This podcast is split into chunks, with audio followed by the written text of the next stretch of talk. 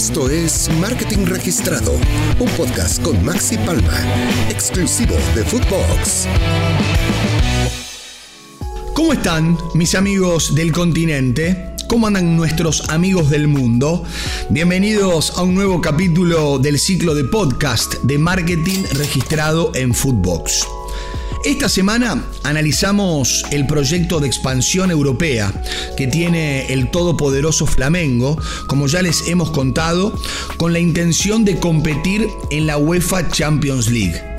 Y hoy, empezando la recta final del año, llega el momento de descubrir el poderío digital de los clubes de fútbol del continente, donde obviamente y en sintonía con lo que les contamos en el podcast anterior, el Mengao es el protagonista. De acuerdo a los datos relevados, Flamengo continúa siendo el equipo con las interacciones más importantes en redes sociales de Latinoamérica, si tomamos en cuenta el trabajo en contenidos digitales dentro de Facebook, Twitter e Instagram. Desglosando cada red social, y empezando por Instagram, ni siquiera cuando fue campeón brasileño a fines de febrero, el club de Río de Janeiro alcanzó tal marca. 69 millones de interacciones. Por entonces, el equipo campeón de América en 2019 ya había conseguido 63 millones, un récord imponente que fue superado este último mes. En Twitter también rompió el récord mensual con sus 8 millones y medio de interacciones. Y en Facebook, una red social que se encuentra en caída desde hace algunos meses, el Flamengo no fue la excepción, liderándolo con casi 5 millones de interacciones. Abrimos el juego, analizamos al continente más allá de Flamengo. Dentro del top 10 de las tres redes sociales solo aparece un equipo argentino. Es River Plate, con 23 millones y medio de interacciones entre Facebook, Twitter e Instagram. Boca Juniors logró colocarse séptimo en Instagram, mientras que en Facebook y Twitter sí aparece en el top 20. El Ceneice totalizó casi 14 millones de interacciones. Representando a Chile, entre ranking digital, los únicos equipos que pudieron colarse son Colo Colo y la U de Chile mientras que Peñarol es el único equipo uruguayo entre los 20 mejores de las tres redes sociales. Pasando a las consideraciones generales de este informe, que pueden repasar completo en las redes sociales, arroba MKT registrado y en nuestro sitio web www.marketingregistrado.com con un número menor de usuarios, Twitter ya supera a Facebook en el 30% de las interacciones en Brasil.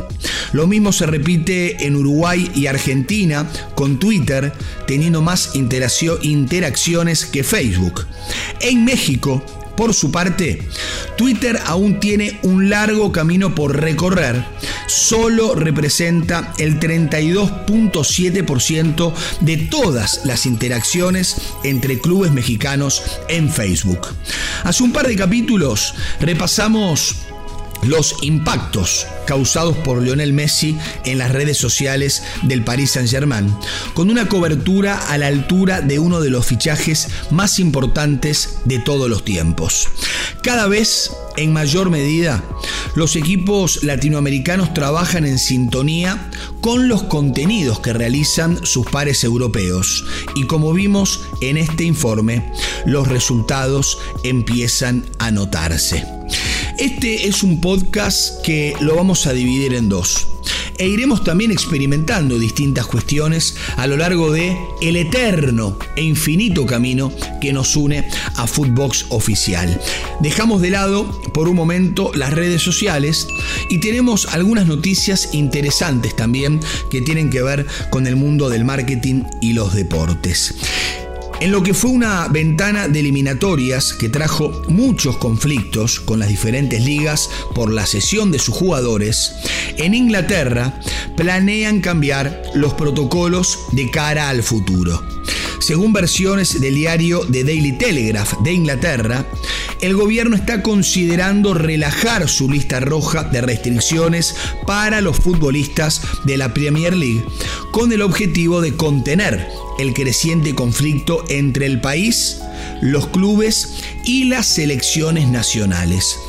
La situación se da en el marco del pedido de Brasil a la FIFA para que los ocho jugadores brasileños que no fueron liberados tampoco puedan jugar con sus equipos este fin de semana.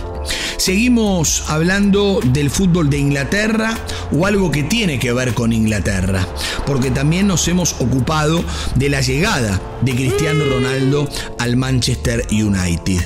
Con su salida, Juventus cerró un balance económico muy negativo.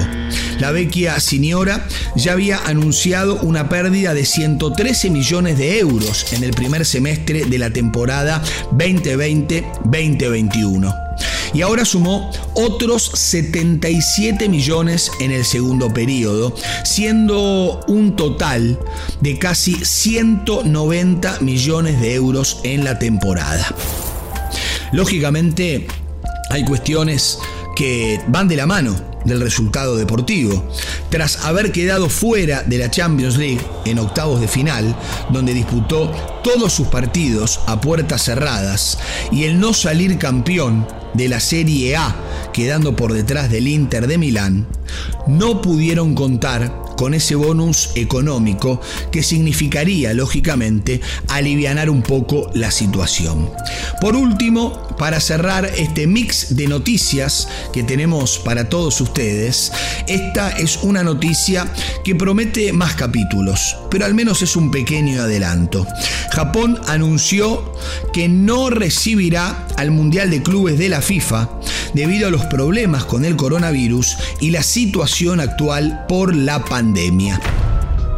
La idea era volver a disputar la competición en ese país tras cuatro años, donde desde 2017 fueron los Emiratos Árabes y luego Qatar quienes se hicieron cargo.